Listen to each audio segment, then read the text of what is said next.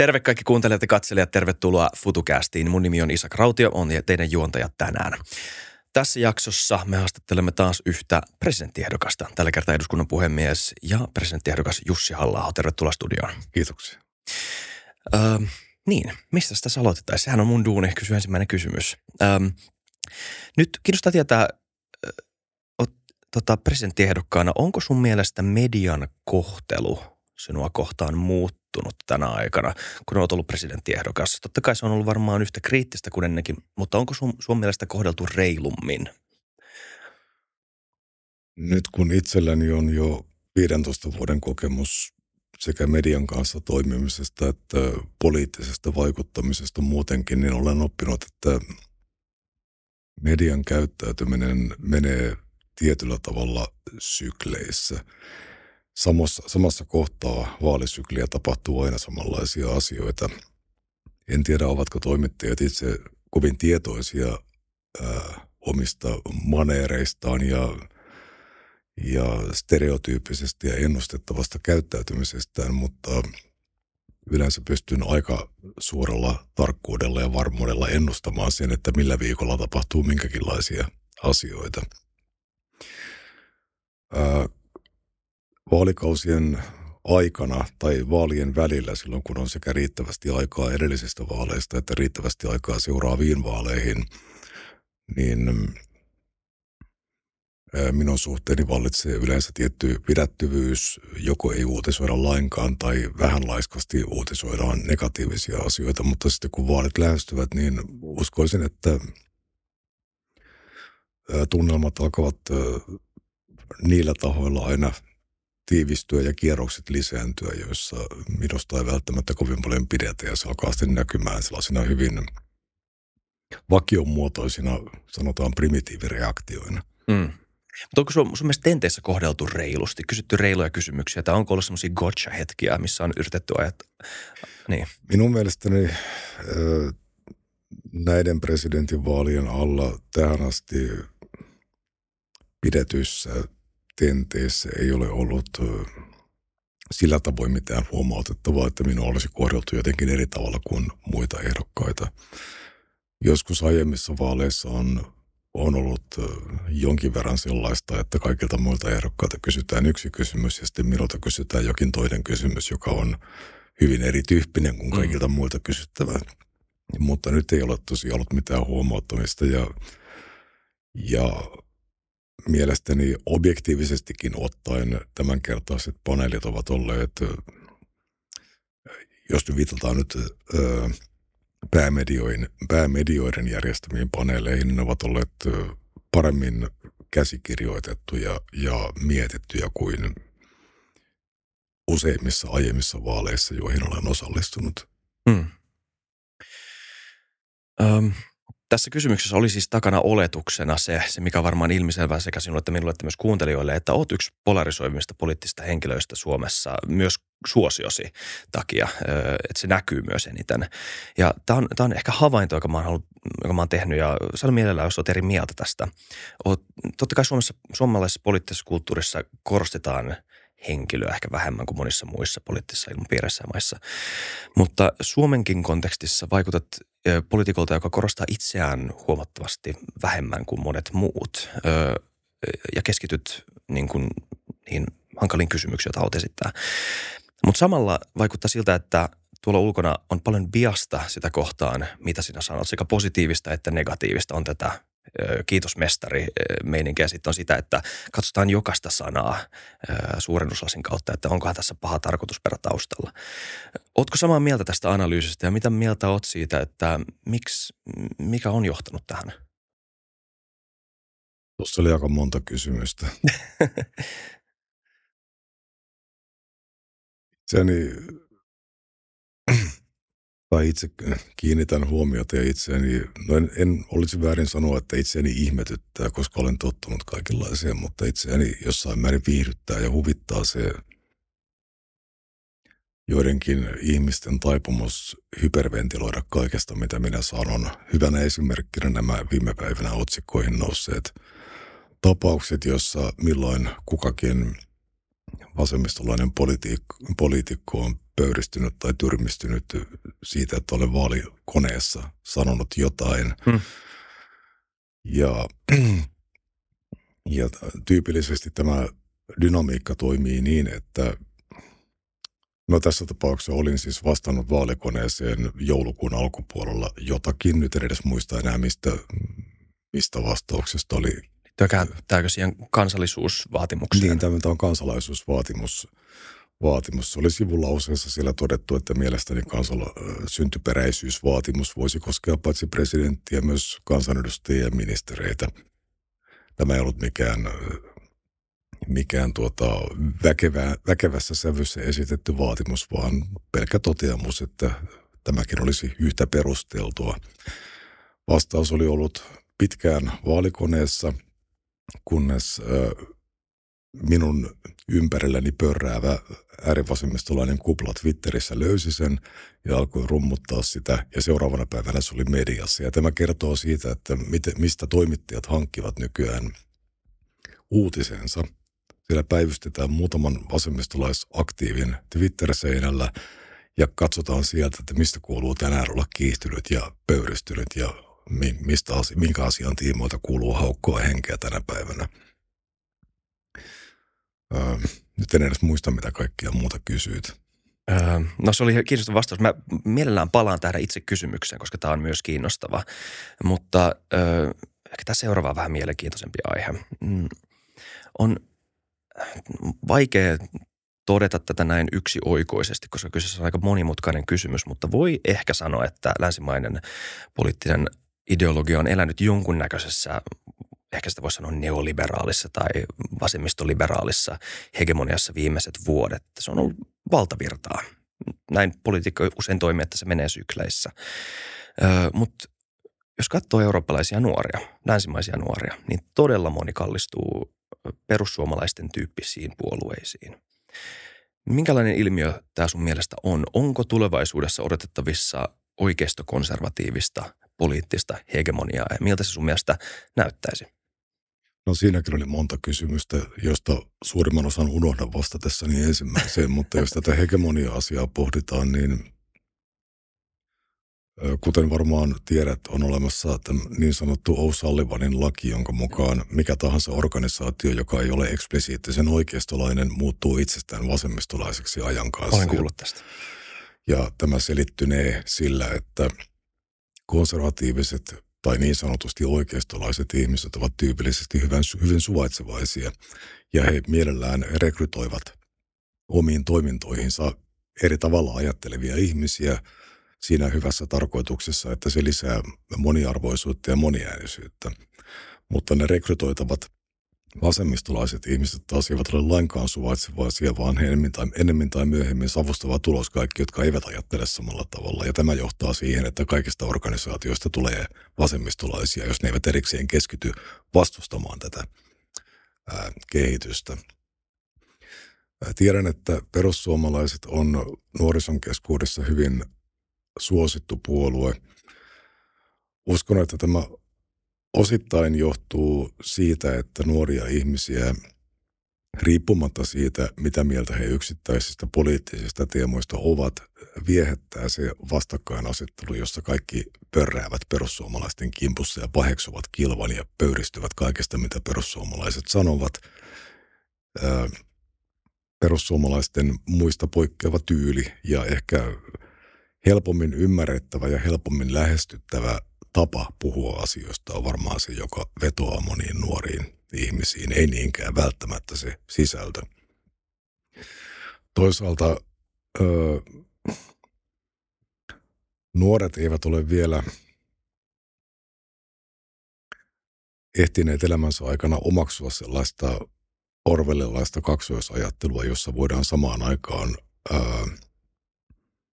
uskoa kahteen keskenään ristiriitaiseen väitteeseen ja he mieluummin uskovat omia silmiään kuin sitä, mitä heille kerrotaan. Tai he eivät vielä osaa ajatella sillä tavoin, että vaikka asiat ilmiselvästi ovat tällä tavalla, niin kuitenkin kuuluu uskoa, että ne ovat jollakin aivan toisella tavalla. Ja tämähän liittyy ennen kaikkea maahanmuutosta käytävään keskusteluun. Kaikki näkevät sen, mikä on maahanmuuton todellisuus, että meillä notkuu yleisillä paikoilla tietyistä ilmansuunnista muuttaneita ihmisiä, jotka yleensä ovat yliedustettuna kaikessa kielteisessä ja aliedustettuna kaikessa myönteisessä. Mutta näin ei kuitenkaan saa ajatella, vaan kuuluu ajatella, että kaikenlainen maahanmuutto jotenkin tekee yhteiskuntaa paremmaksi, vaikka kaikki näkevät, että näin ei ole. Ja itselläni on ollut tilaisuus kuunnella nuorten keskustelua aika paljon ihan sen takia, että itselläni on ö, aikuisuuteen juuri tulleita tai sitä lähestyviä nuoria kotona ja heidän kavereitaan pyörii siinä ja kuuntelen, minkälaiset asiat nuoria puhuttavat ja se on varsin maalaisjärkistä ja selväjärkistä se keskustelu, jota monet nuoret keskenään käyvät. Se ei ole vielä samalla tavalla mm, ideologian tai poliittisen korrektiuden kaalitsemaa kuin usein aikuisten ajattelu on. Hmm. Siinä tuli kaksi pointtia, josta haluaisin kysyä jatkokysymyksen. Kysyn ne nyt tällä kertaa yksi kerrallaan. Ö, ensimmäinen liittyy tuohon instituutioiden konservatismiin versus liberalismiin, tai sanotaan oikeistolaisuuteen tai vasemmistolaisuuteen. Ö, onko tosiaan niin, että luonnostaan jotenkin sisäsyntyisesti konservatismi on enemmän ö, aatemoninaista. Ainakin retoriikassa nykyään näkyy paljon semmoista, että puhutaan kurin palauttamisesta ja ruotuun laittamisesta ja siitä, että nyt ollaan päästetty tämä moniäänisyys liian valloilleen. Ja on ehkä helppoa, jos on laita oikeistolainen tai enemmän kansallis... ei valtavirta, sanotaan näin, oikeistolainen ei valtavirtaa. On helppo esiintyä myös ö, liberalismin puolesta puhujana ja moniäänisyyden puolesta puhujana, koska ei ole sitä valtavirtaa. Voi ikään kuin, sitä pelaa ikään kuin omaan pussiinsa mm, korottamalla tasa-arvoa jalustalle. Mutta jos hegemonia muuttuisi, niin ootko varma siitä, että ettei sielläkin alkaisi syntymään semmoista kurinpalautuksen tahtotilaa, missä vasemmistolaiset ns. haitalliset äänet haluttaisiin tukahduttaa? Sanoisin, että tuo on tuollainen vasemmistoliberaali defenssimekanismi, että kun todetaan, että toinen osapuoli kannattaa oikeasti liberalismia, niin selitetään se itselle niin, että he kannattavat sitä vääristä syistä. Mm. Ja Siinä ei ole mitään totuutta siis sun mielestä? Ei tietenkään ole. Konservatiiviset ihmiset, no sanotaan, että konservatiivisuus, konservatiivisuus ja liberalismi on termeinä pilattu. Liberalismi termi ja sen sisältö on kopioitu sellaisenaan amerikkalaiselta yliopistovasemmistolta, joka on luonteeltaan äärimmäisen totalitaristista, kuten meidän kotimainenkin vasemmistomme tänä päivänä. Ja minun mielestäni on todella kummallista, että ne ihmiset, jotka haluavat kontrolloida muiden puheita ja ajatuksia ja tekemisiä ja elämäntapoja, kutsuvat itseään liberaaleiksi. Mm. Ei siinä ole mitään liberaalia. Konservatiiviset ihmiset tyypillisesti ajattelevat niin, että julkisen vallan ja yhteiskunnan pitäisi mahdollisimman vähän, siis mahdollisimman vähän puuttua ihmisten henkilökohtaisiin ää, valintoihin. Klassisessa mielessähän tämä on äärimmäisen liberaali tapa ajatella ja se on ominaista ihmisille, jotka ovat niin sanottuja konservatiiveja, kuten itsellenikin. Tätä vastaan voi tietenkin hyökätä sanomalla, että Joo, mutta jos te pääsisitte valtaan, mm. niin te kieltäisitte kaiken, mutta minulla ei ole minkäänlaista tarvetta kieltää ihmisiä tekemästä omia valintojaan niin kauan kuin ne omat valinnat eivät aiheuta kielteisiä seurauksia muille ihmisille, eivätkä rajoita muiden ihmisten vapautta päättää omista asioistaan. Kyllä. Joo, ja tämä ei välttämättä myöskään ollut kommentti sinulle henkilökohtaisesti, vaan ylipäätään siihen poliittiseen ilmapiiriin, tähän oikeastaan vastarintaan, mikä näkyy nyt tosi yleiseurooppalaisena, ellei jopa siis yleislänsimaalaisena ilmiönä. Ja pidän myös kummallisena sitä, että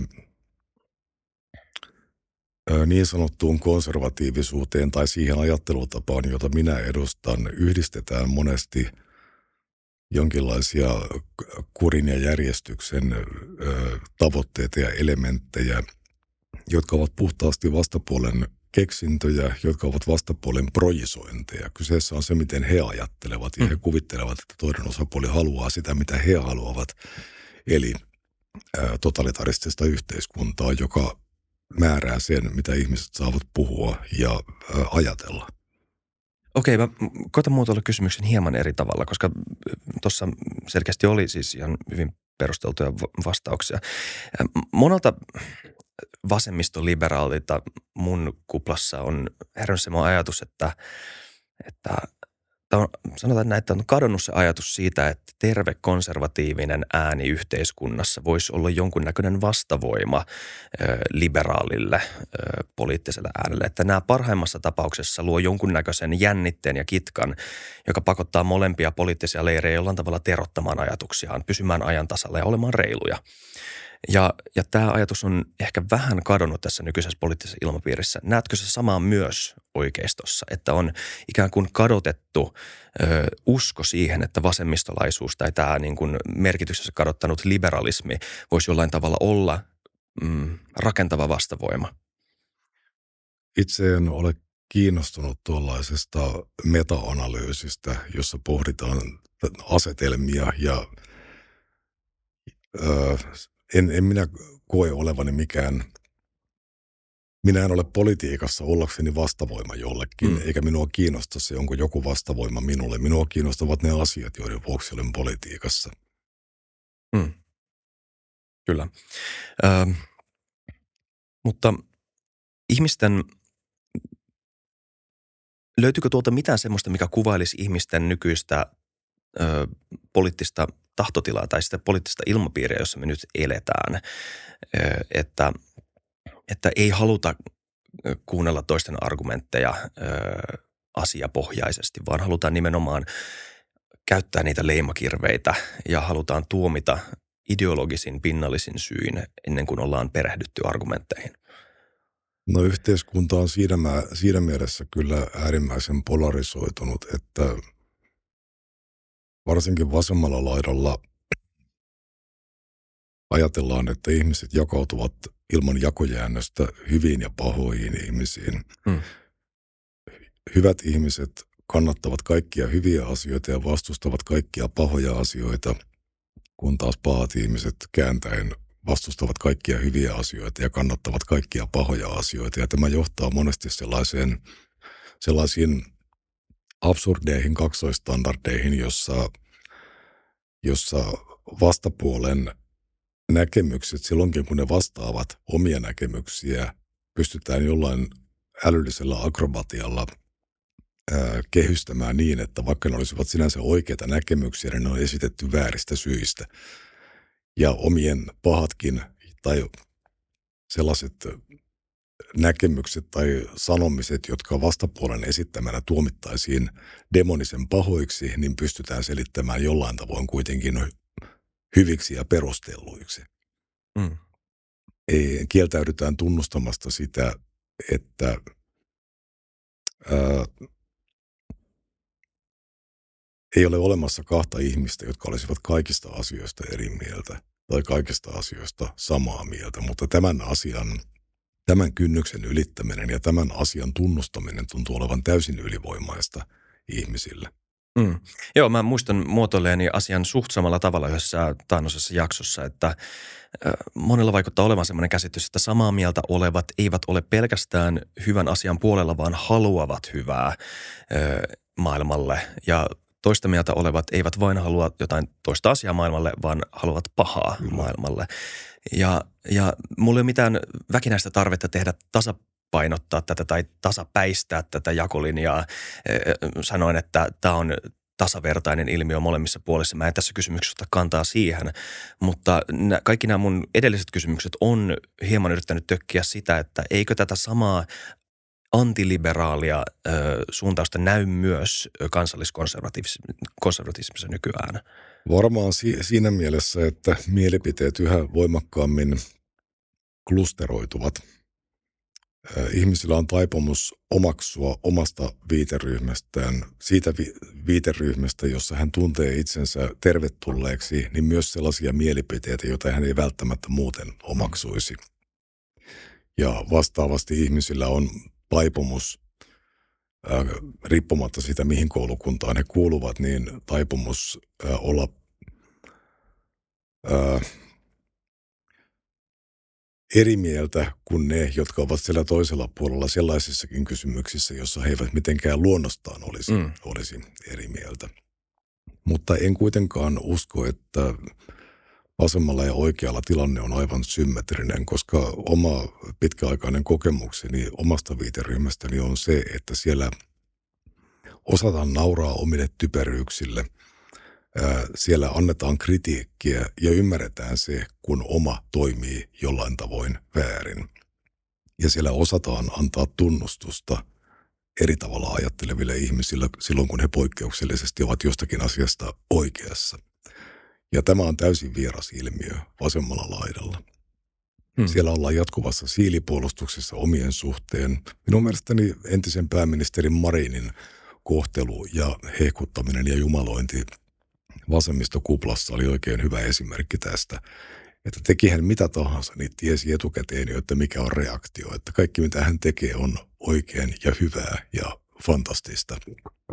Ja vastaavasti samanlainen käyttäytyminen sitten vastapuolella, vastapuolella oltaisiin tuomittu tuomittu instituutioiden uskottavuutta nakertavana ja, ja kaikin tavoin halveksuttavana toimintana. Mm. Hauska, että otettu puheeksi. Komikko Ika Kivio tämä on, joka on siis komikkoajolta tuttu tyyppi on siksi seurannut myös hänen profiilejaan ja väjäämättä myös kirjoituksia, niin on ollut hyvin antimarin ja saanut totta kai siitä myös närää ja, ja kuraa niskaan.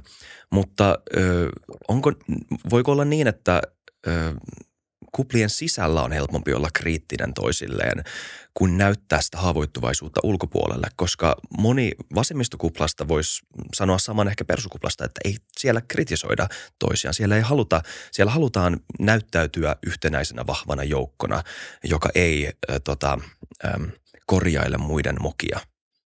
Näin siellä varmasti koetaan, en sitä lainkaan epäile. Okei, okay. selvä. Mutta se ei sun mielestä pidä ollenkaan paikkaansa. Okei. Okay. Selvä. Ähm, sulla oli kiinnostava itsenäisyys, itsenäisyyden päivän puhe, jossa puhuit itsenäisyydestä ja sen konseptista ja pohdit, että mitä se tarkoittaa. Ja sanoit muistaakseni näin, että itsenäisyys on vapaus elää Suomessa suomalaisena. Onko tämä sun mielestä reilu kiteytys? No ei se ainakaan pahasti hakoteilla ole. Okei. Okay. Niin siitä kysyisin, että mikä on se äh, suomalaisuus, jota Suomessa vapaasti saisi elää. Ja ehkä tulee toinen kysymys, mutta hieman käänteisesti saat ehkä vastata siihen, jos on helpompi. Mitä meidän pitäisi menettää suomalaisuudesta, jotta se lakkaisi olemasta suomalaisuutta? Minä en ollenkaan halua lähteä näihin suomalaisuuden määrittelyihin. Se on kysymys, jota tivataan perussuomalaisilta jatkuvasti – mutta meillä ei ole sellaisia tavoitteita, jotka edellyttäisivät sitä, että pystytään tarjoamaan aukoton määritelmä, mm. joka pitää sisällään kaiken, mikä on suomalaista ja sulkee ulkopuolelle kaiken, mikä ei ole suomalaista.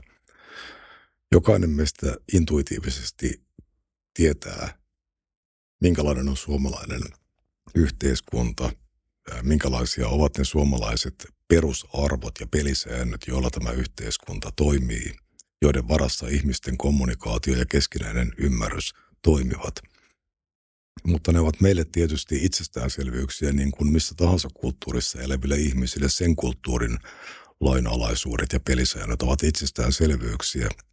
Ja ne tulevat ehkä kaikkien parhaiten näkyviin tilanteessa, jossa joku ei noudata niitä pelisääntöjä, mikä on aika tavallista monikulttuurisessa yhteiskunnassa tai monikulttuuristuvassa yhteiskunnassa – että muuttuu yhä vaikeammaksi tulkita toisten ihmisten käyttäytymistä ja puhetta. Ja näin ollen yhä vaikeammaksi ennustaa sitä, että miten muut ihmiset reagoivat ja käyttäytyvät. Hmm.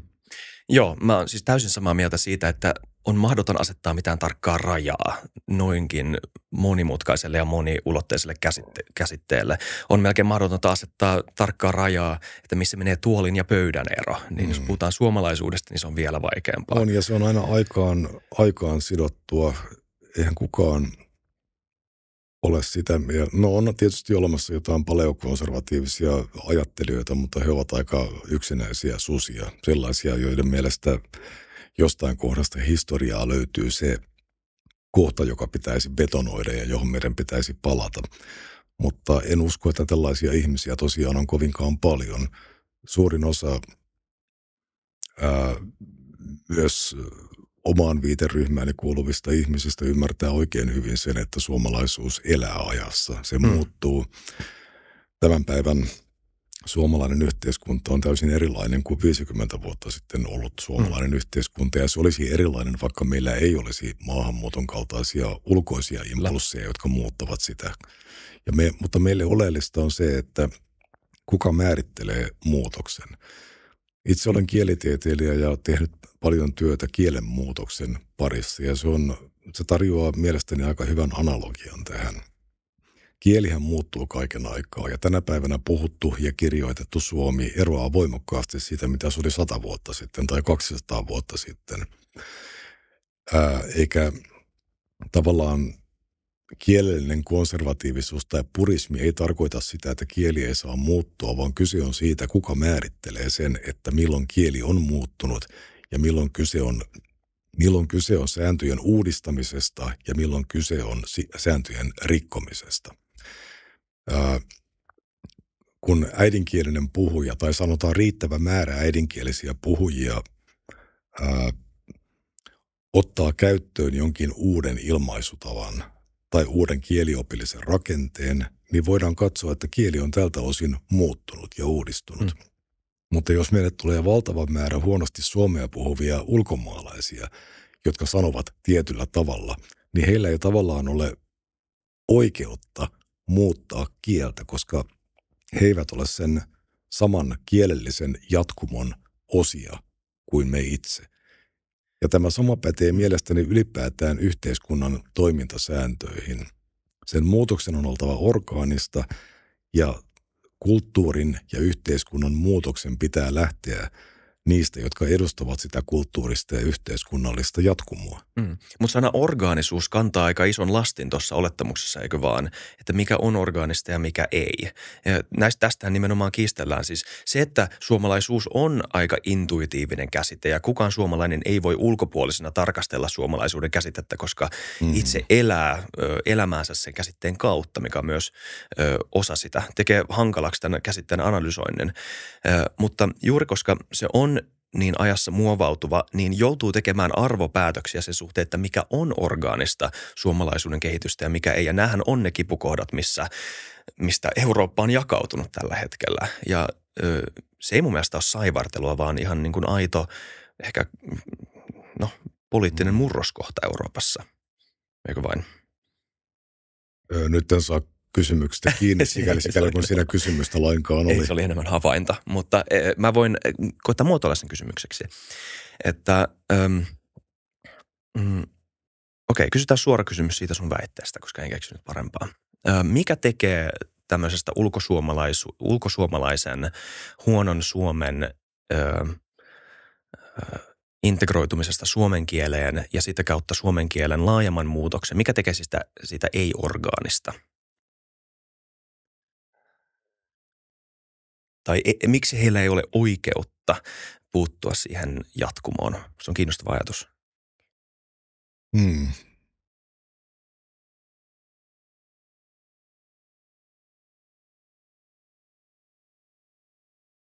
No, kysymys on oikeastaan aika mahdoton. Hmm.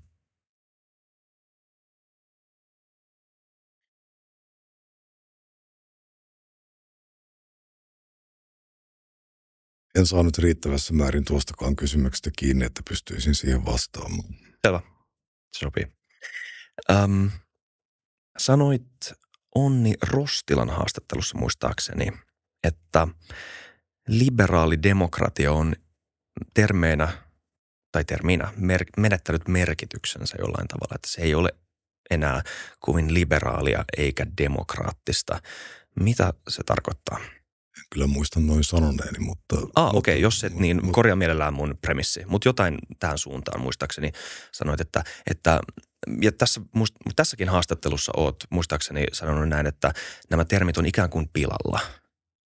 No, liberaaliudesta me, tai liberalismista me jo puhuimme. Sillä tarkoitetaan nykyään ö, vasemmistolaisuutta, jossa on hyvin voimakkaita totalitaristisia tendenssejä, ja se on silloin kaikkea muuta kuin liberaalia – Demokratia taas, itse ymmärrän sen aika mutkattomalla ja primitiivisellä tavalla. Se on vallanjakomalli, joka sinänsä ei takaa järkeviä tuloksia sen enempää kuin mikään muukaan vallanjakomalli, mutta ää, va, vallanjako on siinä tietyllä tavalla legitiimimpää, kun esimerkiksi malleissa, jossa valta periytyy tai, tai jossa valta jaetaan jollain muulla kriteerillä kuin vaaleissa. Koska demokratiassa, vaikka ihmisten äänestyspäätökset eivät välttämättä aina ole kovin rationaalisia, niin voidaan kuitenkin ajatella, että enemmistö saa aina sitä, mitä ansaitsee. Ää, mutta nykyään monet ihmiset tuntuvat yhdistävän demokratiaan tai jopa ymmärtävän demokratian tiettyjen mielipiteiden ja arvojen kokoelmana, jolloin tavallaan se ö, peruslähtökohta, että demokratiassa enemmistö päättää, unohtuu tai sitä pidetään jopa huonona asiana.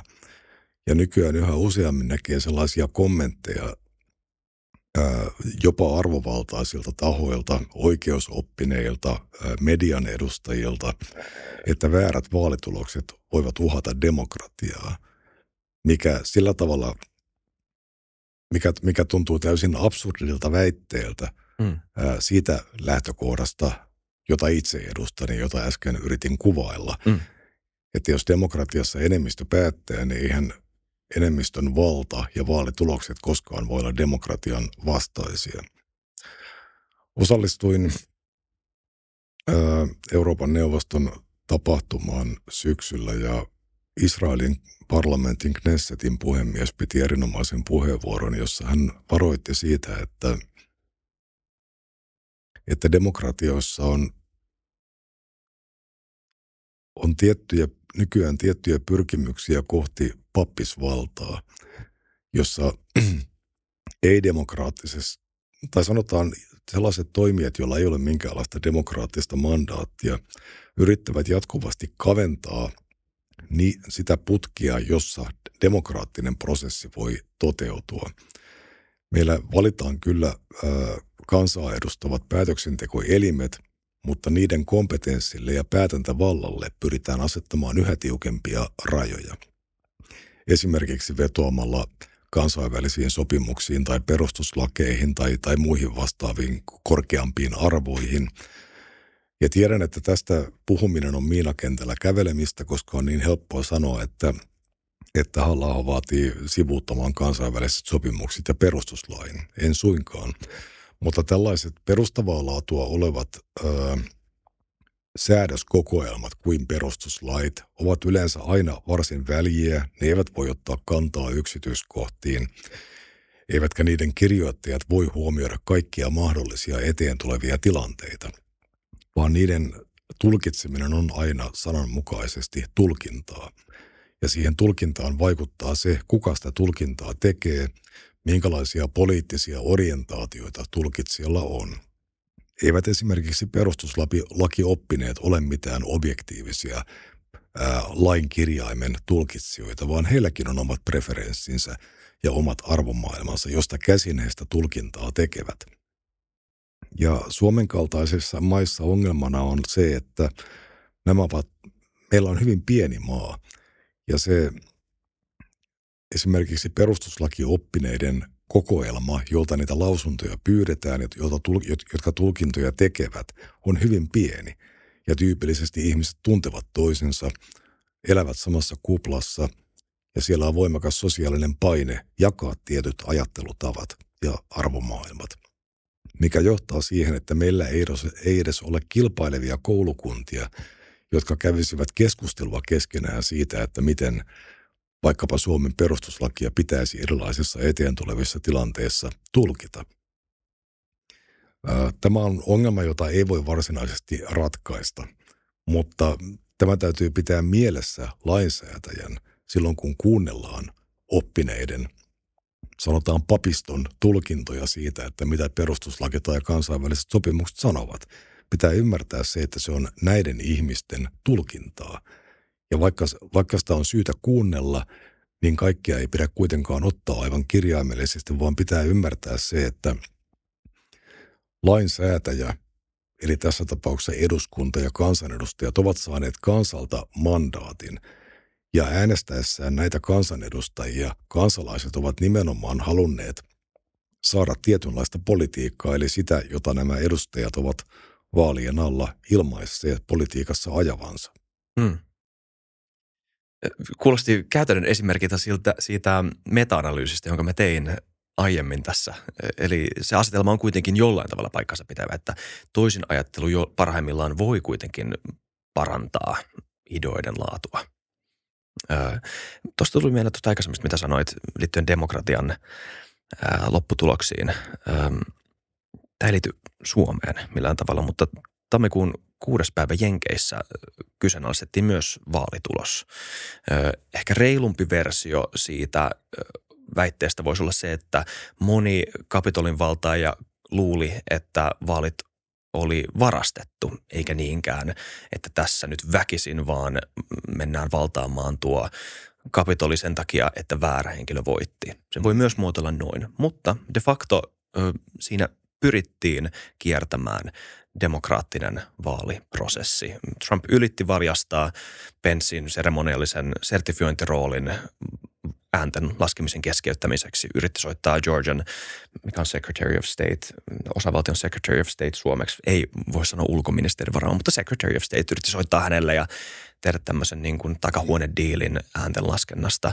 Ja Tämä on yksi ehkä isoin esimerkki länsimaista ö, tällaisesta antidemokraattisesta ilmiöstä, mikä näkyy myös ö, kansalliskonservatiivien tota, puolella.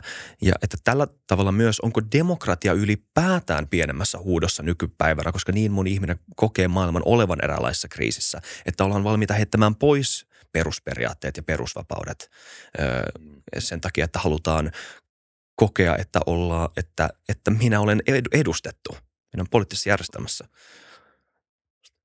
Ehkä täydennykseksi tuohon voitaisiin kyllä myös huomauttaa, että vuonna 2016, kun Trump oli voittanut presidentinvaalit, niin viikkojen ajan vaalitulokseen tyytymättömät ihmiset riehuivat ja polttivat Yhdysvaltain kaupunkeja mm. ja sotivat väärää vaalitulosta vastaan. Että tämä ei ollut millään tavalla Trumpin kannattajien sanotaan erityispiirre, että kieltäydytään hyväksymästä demokraattisten vaalien tulosta.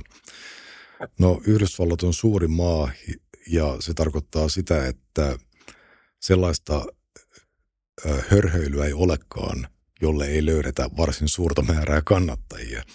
Ja asiat kannattaa laittaa kyllä mittasuhteisiin. Ö, oli ennen näkemätöntä ja varmaan monella tavalla pöyristyttävää ja törkeää, että, että Kapitolilla nähtiin, mitä nähtiin presidentinvaalien jälkeen, mutta oliko olemassa jokin todellinen vaara, että Yhdysvalloissa olisi tapahtunut vallankaappaus, jotta vaalitulos olisi kumottu. Ei ollut sellaista vaaraa. Mm-hmm. Niin, Trump ei valjastanut armeijaa tekemään niin kuin armeija tota, vallankumouksen tai mitään muuta. Että Eikä siis... hän olisi voinut sitä tehdä, vaikka hän olisi yrittänyt. Mm. Ei armeija olisi tehnyt vallankumousta tai mm. vallankauppausta Yhdysvalloissa, vaikka Trump olisi niin käskynyt. Tuskin olisi, kyllä. Mm. Mitä, se on mielenkiintoinen laillinen kysymys, mitä olisi tapahtunut, jos Pence olisi vastannut Trumpille kyllä. Minä keskeytän ääntenlaskena. Minä en sertifioi näitä ääniä, vaan minä annan tämän prosessin seistä siksi aikaa, että saamme tähän jonkunnäköisen, mitä ikinä oltaisiin tehty siinä välissä. Että siis kapuloita olisi pystytty heittämään enemmänkin rattaisiin, jos olisi ollut enemmän yhteistyökumppaneita. Mutta, mm, mahdollisesti. Joo, mm. mutta mm, siihen itse kysymykseen, on, onko ihmiset tyytymättömiä demokratian ja liberalismin nykyään sun mielestä?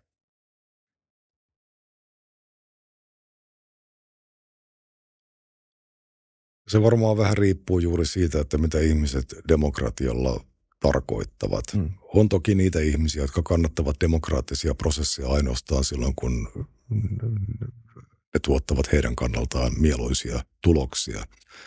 Ja edelleen tätä varmasti nähdään kaikilla politiikan laidoilla, tai sanotaan kaikissa politiikan marginaaleissa, mutta, mutta siellä vihervasemmistolaisessa tai liberaalissa laidassa – siitä on tullut ehkä voimakkaammin vastavirtaa, että ollaan valmiita kyseenalaistamaan vaalit, demokratia, vaalitulokset, jos ne ää, sotivat sellaisia arvoja vastaan, jotka eivät vasemmiston mielestä enää ole mielipiteitä, vaan ne ovat itsestäänselvyyksiä, josta kaikkien pitäisi olla samaa mieltä. Tätähän on nähty Euroopassa vaikkapa Puolan tapauksessa. Puola on siitä varmaan kaikkien paras esimerkki – ää, nähdään, että kaikki keinot ovat sallittuja.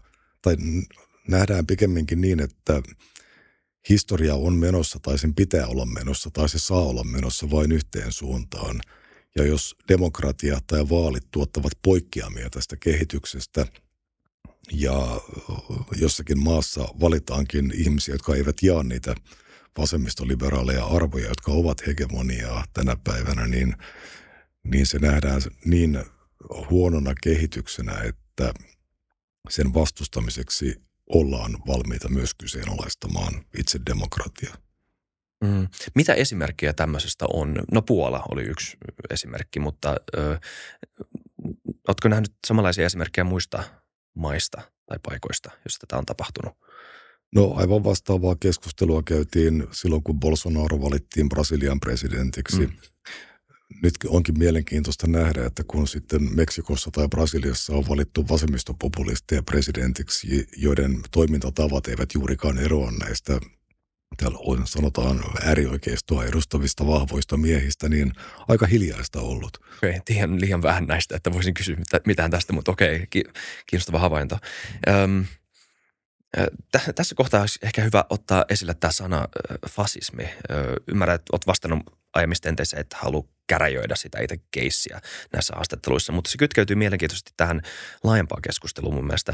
Onko sun mielestä asiatonta, Trumpin kannattaja taisi sanoa näin, vähän niin kuin sä oot sanonut aikaisemmin tässä, että, tai Korea, jos et ole sanonut näin, että me eletään jonkunnäköisessä demokraattisessa kriisissä, missä moni ihminen kokee jääneensä demokraattisten instituutioiden edustuksen ulkopuolelle, kokee jääneensä yhteiskunnan laitamille ja, ja kokee monen instituution liberalismin tai tämän niin kuin liberaalin sateenvarjon äh, kaventuneen niin paljon, että he ovat jääneet sen ulkopuolelle. Sitten vasemmalta puolelta kuuluu semmoinen argumentti, että se vastareaktio, minkä tämä on synnyttänyt, joka johtaa ihmiset esimerkiksi kapitoliin, on fasismia tai ainakin fasismin kaltaista. Se on askel siihen suuntaan. Onko tämä sun mielestä yhtään reilu analyysi? Onko termi fasismi tässä sun mielestä oikea tai mitä termiä sä itse käyttäisit?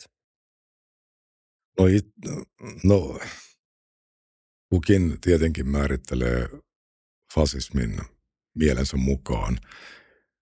Ja jos joku on sitä mieltä, että esimerkiksi kehitysmaalaisten maahanmuuton vastustaminen on fasismia, niin hänellä on toki oikeus pitää sitä fasismina. Mutta sanoisin, että jos tätä käsitettä ei kontekstualisoida millään tavalla, niin se, mikä tulee sanasta fasismi mieleen mm. keskimääräiselle kuulijalle, on todennäköisesti joko epädemokraattinen ja väkivaltaan perustuva yhteiskuntajärjestelmä – tai väkivaltaiset ja epädemokraattiset keinot omien poliittisen tavoitteiden saavuttamiseksi. Öö. Mm. Onko sun mielestä, sun mielestä hyvä termi, hyödyllinen termi ollenkaan? No, siinä on tiettyä ristiriitaa, kuten monissa muissakin termeissä, siinä, että, että varmaan kysyttäessä suuri osa vasemmalle kallellaan olevista ihmisistä sanoisi, että fasismi on pahinta, mitä on olemassa. Mm-hmm. No siitä voisi tietysti päätellä, että sitä sanaa ei kovin löysästi käytetä. Mm. Mutta jostain syystä kuitenkin sen sanan merkityskenttä halutaan pitää mahdollisimman epämääräisenä ja laajana, jotta sitä leimaa voidaan lätkiä hyvin kepein perustein oikeastaan kenen tahansa, millä tahansa tavalla eri mieltä olevan otsaan. Itse olen kyllä sitä mieltä, että mitä raskaampi ja pahempi ja demonisoivampi syytös, niin sitä vankemmat perustelut sen käytölle pitäisi olla. Muutenhan se inflatoituu toki se mm. termi. Jos se tarkoittaa kaikkia, niin se ei lopulta tarkoita mitään. Joo. Mä kuulin semmoisen amerikkalaisen historioitsijan, äh, Brian Kukulchik, ei mikään kauhean tunnettu historioitsija, mutta se oli mielenkiintoinen äh, lainaus, että termistä fasismi julkisessa keskustelussa on tullut äh, vast, retorinen vasti, vastine sille, että heittää mädän tomaatin puhujan päälle lavalla. Ja varmasti osittain on näin. Ö, niin kuin poliittista, vahvoista poliittisista leimoista tulee lyömäaseita, fasisti, rasisti, kommunisti ja, ja näitä sanoja käytetään näin. Mutta se ei välttämättä myöskään tarkoita sitä, etteikö jo, jollain ihmisellä voisi olla myös argumentteja tai perusteluita käyttää näitä sanoja. Ne ei ehkä aina mahdu twiittiin, mutta nämä ei ole siis täysin epärelevantteja termiä nykyisessä poliittisessa keskustelussa sun mielessä. Siis. No fasismia ja fasistisia ajattelutapoja ja fasistisia toimintatapoja mm. yhteiskunnassa kyllä on, mutta niitä ei yleensä ole siellä, mistä niitä etsitään ja missä niitä ollaan näkevinään. Selvä. Onko sun mielestä ihmiset vähän niin kuin, ähm, nykyään ehkä, en tiedä, onko tämä tämmöistä nykyisyyden äh, suurentamista, mutta vähän piilofasisteja. Äh, et, et tosi moni ihminen melkein vähän vahingossakin saattaa fantisoida jostain kurinpalautuksesta tai jonkun vihapuheen hiljentämisestä tai jostain muusta, äh, vaan sen takia, että se tuntuu inhottavalta yhtään miettimättä sitä, että mikä vapaus näitä tai mikä periaate näitä vapauksia ylläpitää? No, mitä tulee kurinpalautukseen, niin täytyy samalla muistaa se, että, että sellaiset, jos nyt ajatellaan vaikkapa sitä, että minkälaisia tuntemuksia rikollisuus herättää tavallisissa ihmisissä, niin se herättää usein aggression tunteita, toiveita siitä, että yhteiskunnan pitäisi ö, lähettää voimakkaampi viesti vaikkapa rikosseuraamusjärjestelmällä. Ja että nykyään ihmisen ö, fyysisen koskemattomuuden tai omaisuuden suojan loukkauksista ei seuraa juuri mitään. Ja näitä reaktioita varmaan joku pitää fasistisina, että, että tuota, tai jotenkin menneeseen maailman kuuluvina, että ei nyt noin voi enää nykyään – tehdä, mutta voidaan myös ajatella, että yhteiskunnassa on jotain pielessä. Se, että meillä valtavirta on mennyt sellaiseksi kuin se on. Että ehkä se ei enää vastaa ihmisten oikeustajua. Ja se, kun ihmiset esittävät sellaisia varsin kärkeviäkin näkemyksiä siitä, että pitäisi laittaa taparikolliset jalkapuuhun senaatin torille tai, tai jotain vastaavaa, mm. niin, niin ehkä tällaisia reaktioita ei tulisi, jos meillä – mm, yhteiskunnan tapa reagoida ihmisten oikeuksien loukkaamiseen olisi paremmin linjassa sen kanssa, mitä maalaisjärkinen ihminen näistä yleensä ajattelee. Hmm. Niin voiko se osittain olla myös sitä, että jos nyt puhutaan ihan keskustelukulttuurista, koska molemmat esimerkit vähän liittyy siihen, mun ainakin, että, että, että, internet ja some on muuttanut aika isoa osaa siitä, miten ihmiset suhtautuu tähän, koska enää ei ole kyse mistään julkisesta areenasta, mihin ihmiset voi vapaaehtoisesti mennä osallistumaan keskusteluun. Että jos teet tili johonkin someen ja pidät notifikaatiot päällä, niin suosit pommitetaan koko päivän, jos sanot jotain, mikä herättää ihmisissä jonkunnäköisen reaktion. Tai ehkä samaan vertaus voi sanoa nuorista lapsista nykyään, jotka on koulussa. Mä kuulin, joku käytti hyvin mun mielestä termiä sosiaalinen ydinpommi, älylaitteet ja some. Et ennen jos pikkulasta kiusattiin koulussa tai nälvittiin, niin se loppui siihen, kun koulupäivä loppui. Mm. Nykyään voi kuvata snappivideon ja laittaa sen satojen ihmisten nähtäville ja, ja näin. Että se, se ei, enää ei ole kyse siitä vaan, että, että ideat on epämiellyttäviä, vaan että se sosiaalinen paine, joka kanavoituu näiden laitteiden ja alustojen kautta, on ihan erilainen ja se on muuttanut meidän käsityksen siitä, mitä keskustelukulttuuri ylipäätään on. Mm. Kyllä kai siitä voidaan lähteä, että eivät ihmiset sinänsä ole mihinkään muuttuneet ja ja some on sillä tavalla tietysti muuttanut maailmaa, että kaikki se, mikä ennen jäi pimentoon, ää, tulee tällä hetkellä näkyviin ja sellaiset erilaiset,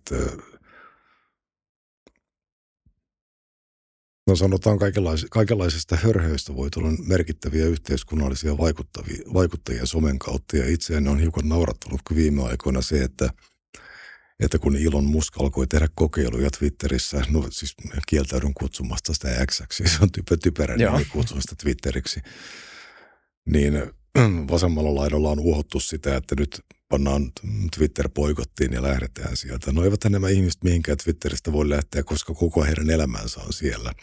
he päivystävät siellä ympäri vuorokauden takomassa omaa vihankatkuista viestiään ja, ja heidän, heistä, Twitter on tehnyt heistä merkkihenkilöitä. Haluamatta nyt mainita ketään koomikkoja ja muita, muita nimeltä, niin heistä on tullut mer- merkittäviä henkilöitä, joiden Twitter-seinältä merkittävät tiedotusvälineet käyvät poimimassa uutisaiheita. Ilman Twitteriä he eivät olisi mitään.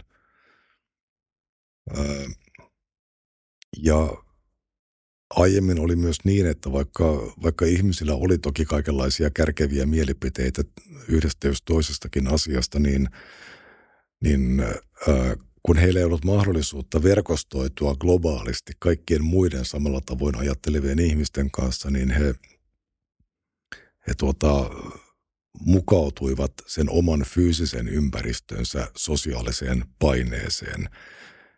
Jokainen ihminen, jolla oli räväköitä mielipiteitä, todennäköisesti ajatteli, että hän on yksin niiden ajatustensa kanssa, mm. eikä hän voinut ruveta niistä meuhkaamaan siinä omassa pienessä fyysisessä sosiaalisessa ympäristössään joutumatta aivan kummallisen ihmisen maineeseen. Mutta tänä päivänä, kun meitä on maapallolla yli seitsemän miljardia, niin ei ole olemassa sellaista, sellaista ajattelutapaa, ää, jolle ei löytyisi ää, globaalisti verkostoituneessa maailmassa ää, kannattajia, seuraajia ja samalla tavalla ajattelevia ihmisiä. Ja se voimistaa sellaisia, sellaisia ääniä, jotka olisivat jääneet täysin katveeseen ja pimentoon ää, entisessä maailmassa. Mm. Joo, tämä kaksoiskansalaisuuskysymys on, on mielenkiintoinen. Nostit sen puheeksi tässä hiljattain, että Suomesta pitäisi poistaa se. Tästä tulee nyt kaksi kysymystä kerrallaan.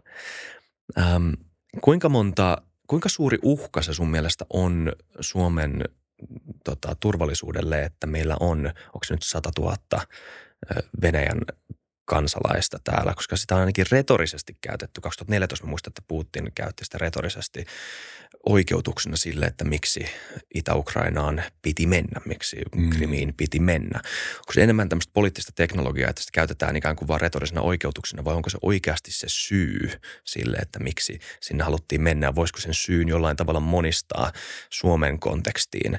Ja sitten jatkokysymyksenä siihen, liittyykö se oikeasti siihen kansalaisuuteen vai onko tämä enemmän tämmöinen niin kuin länsimaiden tapa ajatella tätä ongelmaa? Eikö se liity enemmän venäläisen näkökulmassa siihen, että he on etnisiä venäläisiä? Nämä ovat ihan hyviä kysymyksiä. Tietenkään venäläisten kohtelu Itä-Ukrainassa ei ollut mikään todellinen syy Venäjän toiminnalle. Mm. He olivat ö, keppihevonen. Ei venäläisiä sorrettu Itä-Ukrainassa sen enempää kuin heitä sorretaan Suomessakaan. Mutta Kyllä. näille ajoille on ominaista se, että verisimmätkin diktaattorit pyrkivät pukemaan oman toimintansa laillisuuden kaapuun ja kotiyleisö kaipaa ää, lailliselta kuulostavia argumentteja ää, toiminnan perusteeksi. Ja siinä mielessä kansalaisuudella on kyllä merkitystä. Ää, Venäjän julkilausuttuun doktriinin kuuluu se, että Venäjä puolustaa venäläisiä kaikkialla – myös ulkomailla. Ja Venäjän lainsäädännön näkökulmasta Suomessa tai missä tahansa asuvat kaksoiskansalaiset ovat ainoastaan Venäjän kansalaisia. Ja kyllähän kansainvälisen oikeudenkin nojalla Venäjän ja täällä asuvien kaksoiskansalaisten välillä on tietty juridinen linkki. Venä, venäläiset voivat perustella sen lailliselta pohjalta, että Venäjällä on oikeuksia näihin ihmisiin ja näillä ihmisillä on velvoitteita – Venäjän suhteen. Ja toiselta puolelta tarkasteltuna ei ole mitään syytä, miksi Suomen pitäisi mahdollistaa kaksoiskansalaisuus kenellekään. Venäläisten tapauksessa siihen toki liittyy näitä äsken mainittuja aivan konkreettisia ja akuutteja ja yhä akuutimpia turvallisuuskysymyksiä. Suomessa asuvat venäläiset voivat itse ajatella mitä tahansa Venäjästä tai omasta suhteestaan Venäjään. Ei sillä ole merkitystä. Merkitystä on sillä, että venäläiset saattavat Venäjällä päättää, että täällä asuvat venäläiset tarvitsevat Venäjän valtion suojelua. Ja heistä voi tulla ö, omasta tahdostaan riippumatta viides kolonna tai pelinappula tai keppihevonen, jota hyödyntämällä Venäjä sitten pyrkii toteuttamaan omia imperialistisia tavoitteitaan. Hmm. Mutta olisiko se, se varsinaisen, varsinainen syy? Näetkö sä, että se voisi olla se kipinä, joka laukaisee sen ambition purkautumisen Suomen maakamaralle? Et voisiko se ikinä olla, kuten Ukrainan tapauksessa, syy varmaan olisi joku muu? Miksi Suomeen haluttaisiin vaikuttaa? No, riippuu siitä, puhutaanko nyt julkilausutusta syystä vai todellisesta syystä. Joo, kyllä, todellisesta syystä. Kyllähän ne Venäjän ambitiot varmaan kumpuavat historiasta – ja venäläisestä valtiofilosofiasta, joka kerta kaikkiaan ei tunnusta pienten valtioiden oikeutta päättää omista asioistaan siitä ajattelusta, että Venäjällä omasta mielestään on veto-oikeus pienten naapureidensa tekemisiin ja jopa olemassaoloon. Venäläiset ymmärtävät kansallisen turvallisuuden hiukan eri tavalla kuin me – heille kyse ei ole siitä, että he oikeasti pelkäisivät, että NATO tai joku muu on hyökkäämässä Venäjälle, vaan he pelkäävät sitä, että Venäjän mahdollisuus kontrolloida omaa ympäristöään ja ylläpitää etupiiriä ja puskurivyöhykettä vaarantuu, jos vaikkapa NATO laajenee. Ja tämä on venäläisten näkökulmasta täysin rationaalinen syy ja peruste ryhtyä aggressioon naapureitaan kohtaan. Ja jos Venäjä kokee, että sillä on syy ja kyky lähteä tällaiseen toimintaan, niin se kuitenkin haluaa löytää sille jonkin sellaisen syyn, joka kuulostaa perustellulta ja juridisesti pitävältä kotiyleisön korvissa. Ja kaksoiskansalaiset ovat varmaan se kaikkien helpoin pelikortti, joka tässä tilanteessa voidaan käyttää. Hmm. Entäs se etnisyys? Öö, puoli versus kaksoiskansalaisuuspuoli tai kansalaisuuspuoli. Miten sä luulet, että he ajattelevat sitä? Putinin hallinto voi kuitenkin, sitä voi mieltää jollain tavalla etnonationalistiseksi, ö, ihan eri tavalla kuin länsimaiset ö, maat. Ja itse asiassa tämä kytkeytyy mielenkiintoisella tavalla siihen, mitä sanoit tästä syntyperävaatimuksesta, koska siinäkin implisiittisesti sanotaan, että suomalainen voi olla ihan mikä tahansa etnisen taustan omaava, kun hän on syntynyt Suomessa. Että se kansalaisuuskäsite ei ole sinänsä kytketty siihen niin kuin kantas, jos käsitin oikein. Öö, että se on niin kuin implisiittinen myös sinunkin ajattelutavassa. Öö, niin näetkö, että Venäjällä tätä asiaa ajatellaan ihan eri tavalla? Näin varmasti on, mutta kuten sanottua, venäläisillä on kuitenkin tarve pyrkiä toimimaan mm. tavalla, joka jonka he itse pystyvät selittämään itselleen kansainväliseen lakiin perustuvaksi. Joo. Ja oliko toi oletus, nyt kun tuli, tuli mieleen, oliko toi oletus muuten oikea siihen syntyperävaatimukseen viitaten, että ö, suomalainen, että sun argumentti on se, että ö, suomalainen voi olla ministeri, kansanedustaja tai presidentti, jos on syntynyt Suomessa ja se ei liittyisi mihinkään muuhun kuin siihen. Eihän tämä ole minun keksintöäni. Tämä vaatimus nimenomaan tällä, tällaisena on olemassa tällä hetkellä presidenttiä koskien. Kyllä. Kuka tahansa, minkä tahansa värinen ihminen voi tulla valituksi presidentiksi, jos hän on syntynyt Suomessa, mutta kukaan ei voi tulla valituksi siihen tehtävään, jos hän ei ole syntynyt Suomessa. Eli ihminen, joka on syntynyt Suomen kansalaisena Suomeen – voihan tämän ajatella, että tämä on jollain tavalla etnonationalistinen ajatus, mutta siinä tapauksessa meidän perustuslakimme asettamat edellytykset presidentille ovat etno, etnonationalistisia. Miksi se, oli, miksi se on niin toimimaton systeemi, että ää, meillä saisi esim. adoptiolapsi hakea kansanedustajaksi tulevaisuudessa, jos hän on demokraattisesti valittu ja siihen kansan pätevyyden mandaatin mm. saanut. Miksi hän ei saisi pyrkiä presidentiksi? Niin, hyvä kysymys. Niin, sepä se. Kuitenkin hyvin harva vasemmiston ulkopuolella on ollut sitä mieltä, että presidenttiä koskien pitäisi poistaa tämä vaatimus. Ja minun mielestäni on aika erikoista ja epäjohdonmukaista, että tällainen vaatimus nähtäisiin kohtuuttomana. Ja myönnän, että tästä olisi vaikea perustella. Varmaan se presidentin kohdalla on liittynyt nimenomaan siihen, että että pitäisi jollain tavoin pyrkiä, no ei sitä voi tietenkään varmistaa, mutta pitäisi jollain tavoin pyrkiä tekemään jollain tavoin pyrkiä siihen, että ei ole mitään epäilystä siitä, missä ovat ihmisen ja Suomen kansaa koskevien päätöksien tekijöiden lojaliteetit. Ovatko ne jakautuneet? Onko ihmisillä useampia kotimaita kuin yksi kotimaa? Millä tavoin hän on henkisesti kytköksissä ja sidoksissa Suomeen? Mm. Onko suomalaisuus hänelle ainoastaan passi, joka helpottaa matkustamista maailmalla? Onko se ainoastaan ää, sellaista hyvän päivän suomalaisuutta, että Suomi on hyvä paikka niin kauan kuin se on hyvä paikka? Vai onko ihminen, kokeeko ihminen voimakasta kohtalon yhteyttä Suomeen? Uskoisin, että tämänkaltaiset ajatukset olivat perustuslain kirjoittajien mielessä mm. silloin, kun presidentille asetettiin tämä syntyperävaatimus.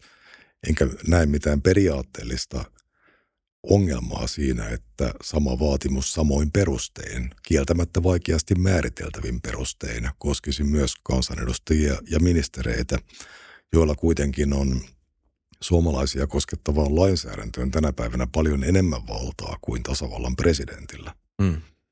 Mutta nämä on mielenkiintoisia filosofisia kysymyksiä, nimenomaan mitä tulee tällä hetkellä istuviin kansanedustajiin. Olen kuullut jonkin verran moitteita siitä, että haluaisinko siis viedä Ben Syskovitsilta tai Nasima Rasmirelta Kyllä. tai joltakulta muulta oikeuden olla kansanedustajana. Ei tämä ole minun tarkoitukseni tässä. Mutta. Mutta mieleen tuli tämmöinen, tällainen ajatus, että Suomessa jokseenkin kaikki ovat ö, esimerkiksi vapaan aborttioikeuden kannalla. Nyt en siis ole tekemässä rinnastusta, tarjoan analogia Joo, periaatteesta. Kyllä. Ymmärrän analogian käsitteen. No kuvitellaanpa sellainen henkilö, joka on syntynyt ei-toivottuna lapsena siksi, että vaikkapa johtuen yhteisön patriarkaalisista asenteista tai jostakin muusta. Hänen äitinsä ei ole saanut aikanaan aborttia, vaikka olisi halunnut sellaisen. Kuinka moni meistä olisi valmis sanomaan tälle ei-toivottuna syntyneelle lapselle, että sinun ei kuuluisi olla olemassa, koska sinun äitisi olisi kuulunut saada abortti? Olisiko sitten, onko sitten asia näin lopulta, että, että vaikka et sitä toivoisi, niin se olisi se todellisuus, että ensi eduskuntavaaleissa esim. Ben tai Mari, äh, tota, Rasmiar ei saisi, Nasima ei saisi tota, astua ehdolle. Niin. La, la, la, lainsäädäntöä ei voi minun mielestäni sorvata yksittäistapausten perusteella. Äh, oikeastaan tämä sama pätee, tai löydetään vertailukohtia myös maahanmuuttopolitiikasta jos Suomessa olisi harrastettu sellaista maahanmuuttopolitiikkaa, jota minun mielestäni täällä olisi pitänyt har- harjoittaa viimeiset 30 vuotta, niin moni sellainen ihminen, jonka tunnen, osa heistä on jopa perussuomalaisten toiminnassa, ei mm. olisi täällä. Mm. Seuraako tästä sitten, että minun mielestäni näitä ihmisiä ei pitäisi olla tällä hetkellä täällä, että heidän pitäisi olla jossain muualla. En minä tätäkään heille haluaisi sanoa. Tämä Tämänhetkinen todellisuus niin eduskunnassa kuin yleensäkin yhteiskunnassa on tulosta siitä, mitä aiemmin on tapahtunut, oli se aiemmin tapahtunut oikein tai väärin. Ja tämän kanssa eletään ja olemassa olevien sääntöjen mukaan toimitaan. Tätä asiaa ei vain yksinkertaisesti voi ajatella tuolla tavalla. Hmm. Niin, se on mielenkiintoista sanot noin, koska tämä on varmaan yksi syy, missä, miksi moni vastustaa näitä ajatuksia, ainakin osa syy, että miksi että jos tämä edustama politiikka heijastuu jollain tavalla maahanmuuttajiin tai vähemmistöihin, niin jollain tavalla se vaikuttaa siihen, että miten mä suhtaudun omiin ystäviin, jotka on maahanmuuttajia. Niin, sepä se. Ja senpä takia aina kun lainsäädäntöä uudistetaan ja kehitetään, niin on pidettävä katse kokonaiskuvassa, eikä yksilötarinoissa. Ja minun mielestäni se on poliittisen keskustelun ongelma tänä päivänä, että – niin kuin jossakin sanoin hiukan kärkevästi, että, että politiikkaa, politiikkaa haluttaisiin perustaa yksilöiden nyyhkytarinoihin tai sankaritarinoihin tai, tai, tai, tai vastaaviin, kun ei politiikkaa voi rakentaa sille pohjalle, vaan meidän pitää pohtia kokonaisuutta, numeroita, tilastoja. Sille lainsäädäntö yleensäkin perustuu. Jos otetaan taas esimerkki jostain ihan muualta, niin meillä on täysi-ikäisyyden raja 18 vuotta, johon sisältyy kaikenlaisia muutoksia ihmisen oikeuksissa ja velvollisuuksissa. Kaikki ihmiset saavat äänioikeuden 18-vuotiaana. Kukaan ei saa äänioikeutta alle 18-vuotiaana.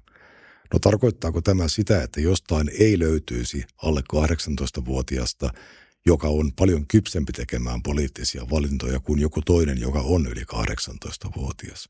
Ei tietenkään tarkoita. Mutta meidän on per, mm. perustettava säännöt sille, mikä on keskimääräinen todellisuus. Mm. Kyllä. Voiko suomalainen Suomi näin keskimääräisesti olla monietninen? Onko se projekti, johon kannattaa laittaa panoksia? No tähänkin keskusteluun liittyy melko paljon sellaista, voisi sanoa kaksoisajattelua.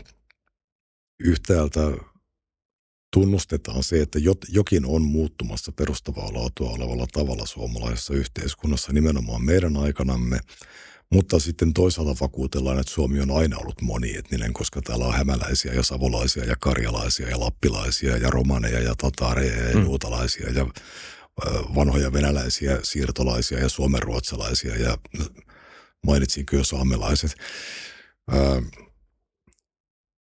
että se tuntuu olevan, että se, että onko Suomi monietninen vai ei, ja onko se aina ollut monietninen vai ei, riippuu siitä, mikä on päivän taktinen tarve, eli mi- mitä argumenttia tarvitaan keskustelussa milloinkin. Ihmiset ovat aina liikkuneet rajojen yli. Siinä ei ole mitään kummallista, eikä sitä voi koskaan torjua, eikä sitä tarvitsekaan torjua. Mutta meillä tällä hetkellä on muutamia tekijöitä, jotka tekevät muuttoliikkeestä ongelmallista.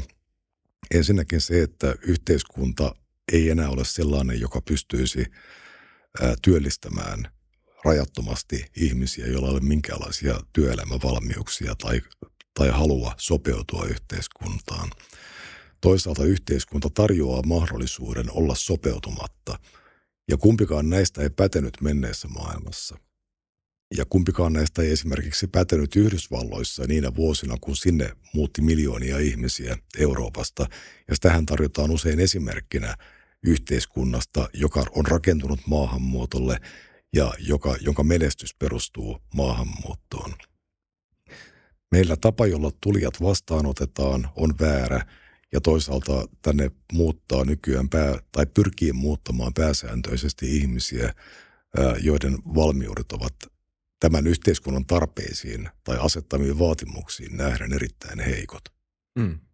Mutta tämä on asia, joka tunnistetaan jo yli puoluerajojen. Sitä ei välttämättä aina muotoilla näin tai näillä sanoilla, mutta... Ei tunnusteta. Eikö? Olikohan se Ylen vaalikone, jossa kysyttiin ehdokkailta, että presidentinvaalikone, jossa kysyttiin ehdokkailta, että tarvitseeko Suomi kaikenlaisia maahanmuuttajia. Ja olin muistaakseni ainoa, joka vastasi, että ei tarvi. Hmm. Suomi ei tarvitse lainkaan maahanmuuttajia, jotka aiheuttavat ongelmia julkiselle taloudelle tai jotka ää, lisäävät rikollisuutta ja muita ongelmia yhteiskunnassa.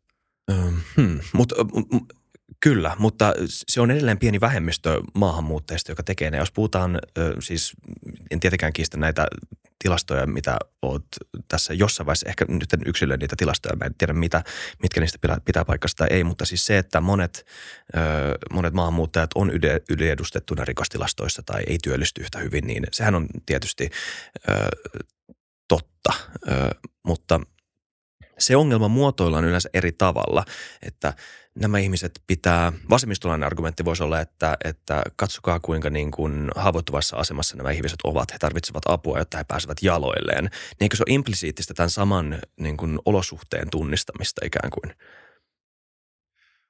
No itse asiassa ei, vaan tässä on edelleen tällaista kaksoisajattelua, että yhtäältä ollaan sitä mieltä, että Suomessa on mitättömän vähän maahanmuuttajia – mutta toisaalta ollaan samaan hengenvetoon sitä mieltä, että Suomessa esimerkiksi julkinen liikenne pysähtyisi kokonaan ilman maahanmuuttajia. No miten kumpikin väite voi olla samaan aikaan totta? Meillä on todella vähän maahanmuuttajia, mutta kuitenkin koko julkinen sektori on kiinni maahanmuuttajien työpanoksesta. Ja näitä kuulee samoilta ihmisiltä jatkuvasti. Että mm. maahanmuuttajia joko on vähän tai heitä on paljon, riippuen täysin siitä, mitä tarvitaan kulloinkin käsillä olevassa keskustelussa. Niin, tai siis suht, suhteessa siihen kontekstiin, mihin viitataan. Että voi hyvin olla, että jos vertaa esimerkiksi Ruotsiin, niin Suomessa on suhteellisen, suhteellisesti paljon vähemmän maahanmuuttajia. Mm. Toisaalta Mutta, jos verrataan siihen, mikä oli Suomessa tilanne vuonna 2000 tai vuonna 90, niin mm. maahanmuuttajien määrä on tietysti moninkertaistunut. Kyllä. Juuri näin. Että siis termit suuri ja pieni on tosi kontekstuaalisia, niitä on mm. vaikea. Nois, noin molemmat asiat voi eri kontekstissa olla saman aikaan totta, eikö vain? no, mutta äm, aika moni kansalliskonservatiivinen liike länsimaissa, Euroopassa, Yhdysvalloissa on yllättävän Putin myönteinen. Ja siinä itse asiassa sinä olet poikkeus. Mistä sä luulet, että se johtuu, että niin moni kansalliskonservatiivinen liike on niin Putin myönteinen? Siihen on varmasti monia syitä. Yksi on se, että joillakin tahoilla venäläinen hyvin konservatiivinen yhteiskunta nähdään vaihtoehtona tällaiselle woke-henkiselle ää, niin sanotulle liberalismille, joka on, joka nauttii hegemoniaa ää, perinteisissä länsimaissa, läntisen Euroopan maissa. Ja toisaalta sillä toisessa vaakakupissa ei välttämättä ole akuuttia huolta omasta turvallisuudesta ja siitä uhasta, jonka Venäjä luo omalle turvallisuudelle. Maailma yksinkertaisesti näyttää erilaiselta, jos sitä tarkastelee pienessä maassa Venäjän naapurissa tai jossain Atlantin rannikolla kaukana Venäjästä. Historia ja historialliset kokemukset vaikuttavat siihen, miten Venäjä mielletään. Mutta sitten tässä uskoakseni on kyse myös, jos ajatellaan vaikkapa Saksan AFD-puoluetta, joka on ehkä kaikkein voimakkaimmin putinisoitunut puolue tässä sodan aikana Euroopassa. Sen kannatus on nousussa, mm. mutta en lainkaan usko, että saksalaiset äänestäisivät AFDtä siksi, että he haluavat tukea Putinia Putinin hyökkäyssodassa.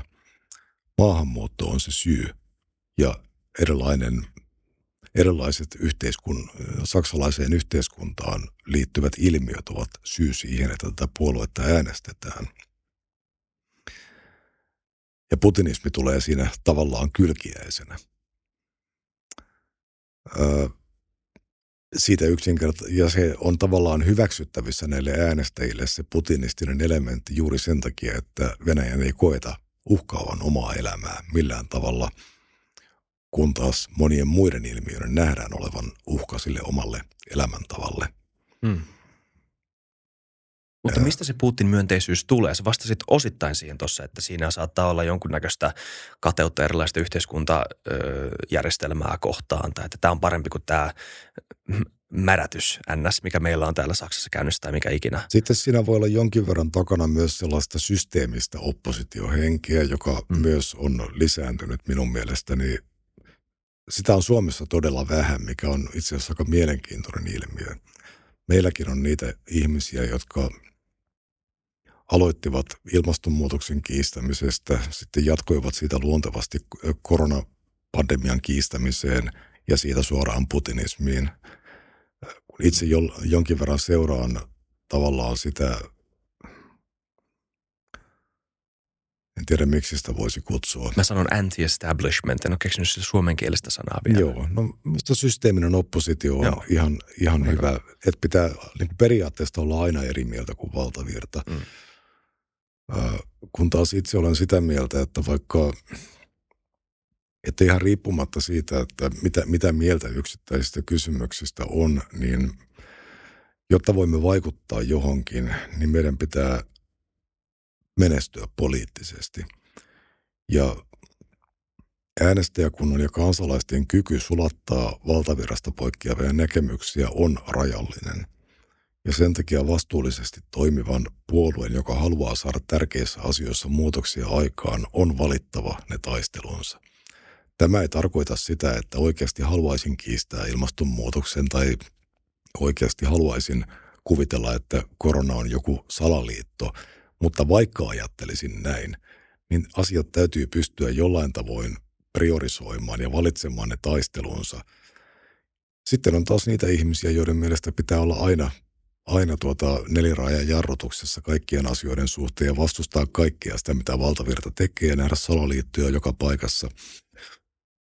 Mutta nämä ihmiset sitten yleensä jäävät niihin kymmenen hengen puolueisiinsa ja heidän mahdollisuutensa vaikuttaa yhtään mihinkään ovat varsin vaatimattomat. Joo.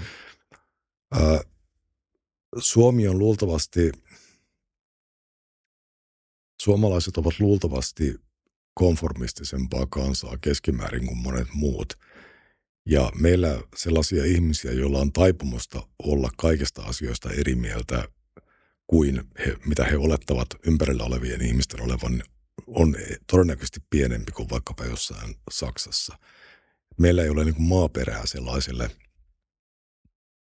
sellaiselle anti-establishment mm. liikkeelle samalla tavalla. Se ei ole suomalaisuutta. niin, ehkä näin. Joo. Um, Kiitos. Kyllä laittaa tämä pakettiin kohta. Tämä on kohta puolentoista tunnin jakso. Ei ihan vielä, mutta äh, kiinnostavaa keskustella. Ähm, keksin tähän loppuun vielä. Tuli mieleen ainakin sellainen havainto, että tiedebarometrissa koronapandemian jälkeen tai ihan sen lopussa muistaakseni kysyttiin, että oliko luottamus viranomaisiin, äh, lehdistöön, journalisteihin – mun mielestä nämä kaksi eroteltu jopa, mikä oli mielenkiintoista, niin onko luottamus noussut vai laskenut? Ja valtavirran luottamus oli noussut ö, viranomaisia ja lehdistöön, mutta sen pienen prosentin, mikä nyt ei ollut niin pieni, 17 prosenttia, alle 20 prosenttia, niin heidän luottamuksensa oli romahtanut – että sellaista polarisaatiota kyllä näkyy, mutta se ei ole vaan samalla tavalla saanut tuulta siipiensä alle kuin monissa muissa maissa, kuten USAssa, mikä on ehkä paras esimerkki siitä, miten kokonainen puolue on, on jakautunut kahtia tällaisen niin anti- ja pro-establishment, tai miten onko pro-establishment oikea termi sille vasta, vastapuolelle, mutta kuitenkin siellä on vahva, vahva, vahva tämmöinen QAnon henkinen vastarinta – Yhdysvallat on suurena kielialueena tietenkin vähän erilainen ympäristö kuin Suomi. Siellä ei ole polarisoitunut ainoastaan väestö ja poliittinen kenttä, vaan myös media. Ja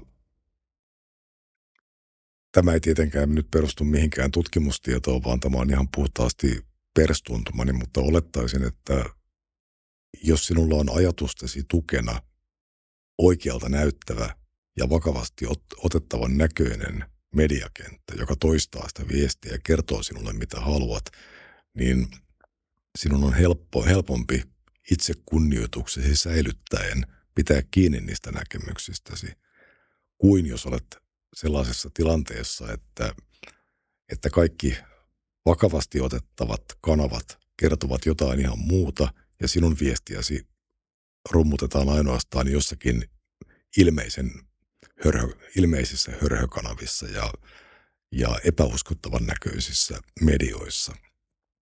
Ihminen on sosiaalinen eläin, hänellä on valtava tarve tulla hyväksytyksi, hänellä on tarve tulla vakavasti otetuksi.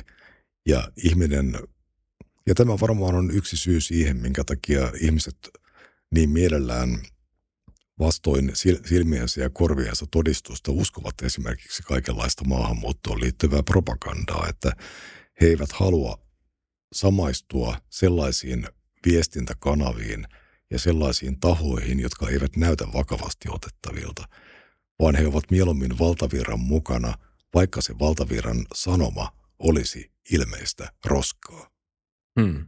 Niin, mä, toi analyysi siitä, että ihminen on sosiaalinen eläin on täysin, se, sitä mä oon myös tässä podcastissa toistanut aiemmin eri konteksteissa. Hyvä esimerkki oli tota, Jaakko Keso, ylejournalisti, videojournalisti, kävi meillä vieraana ja oli tehnyt Elokapinasta joku dokkarin haastatelu ihmisiä heistä.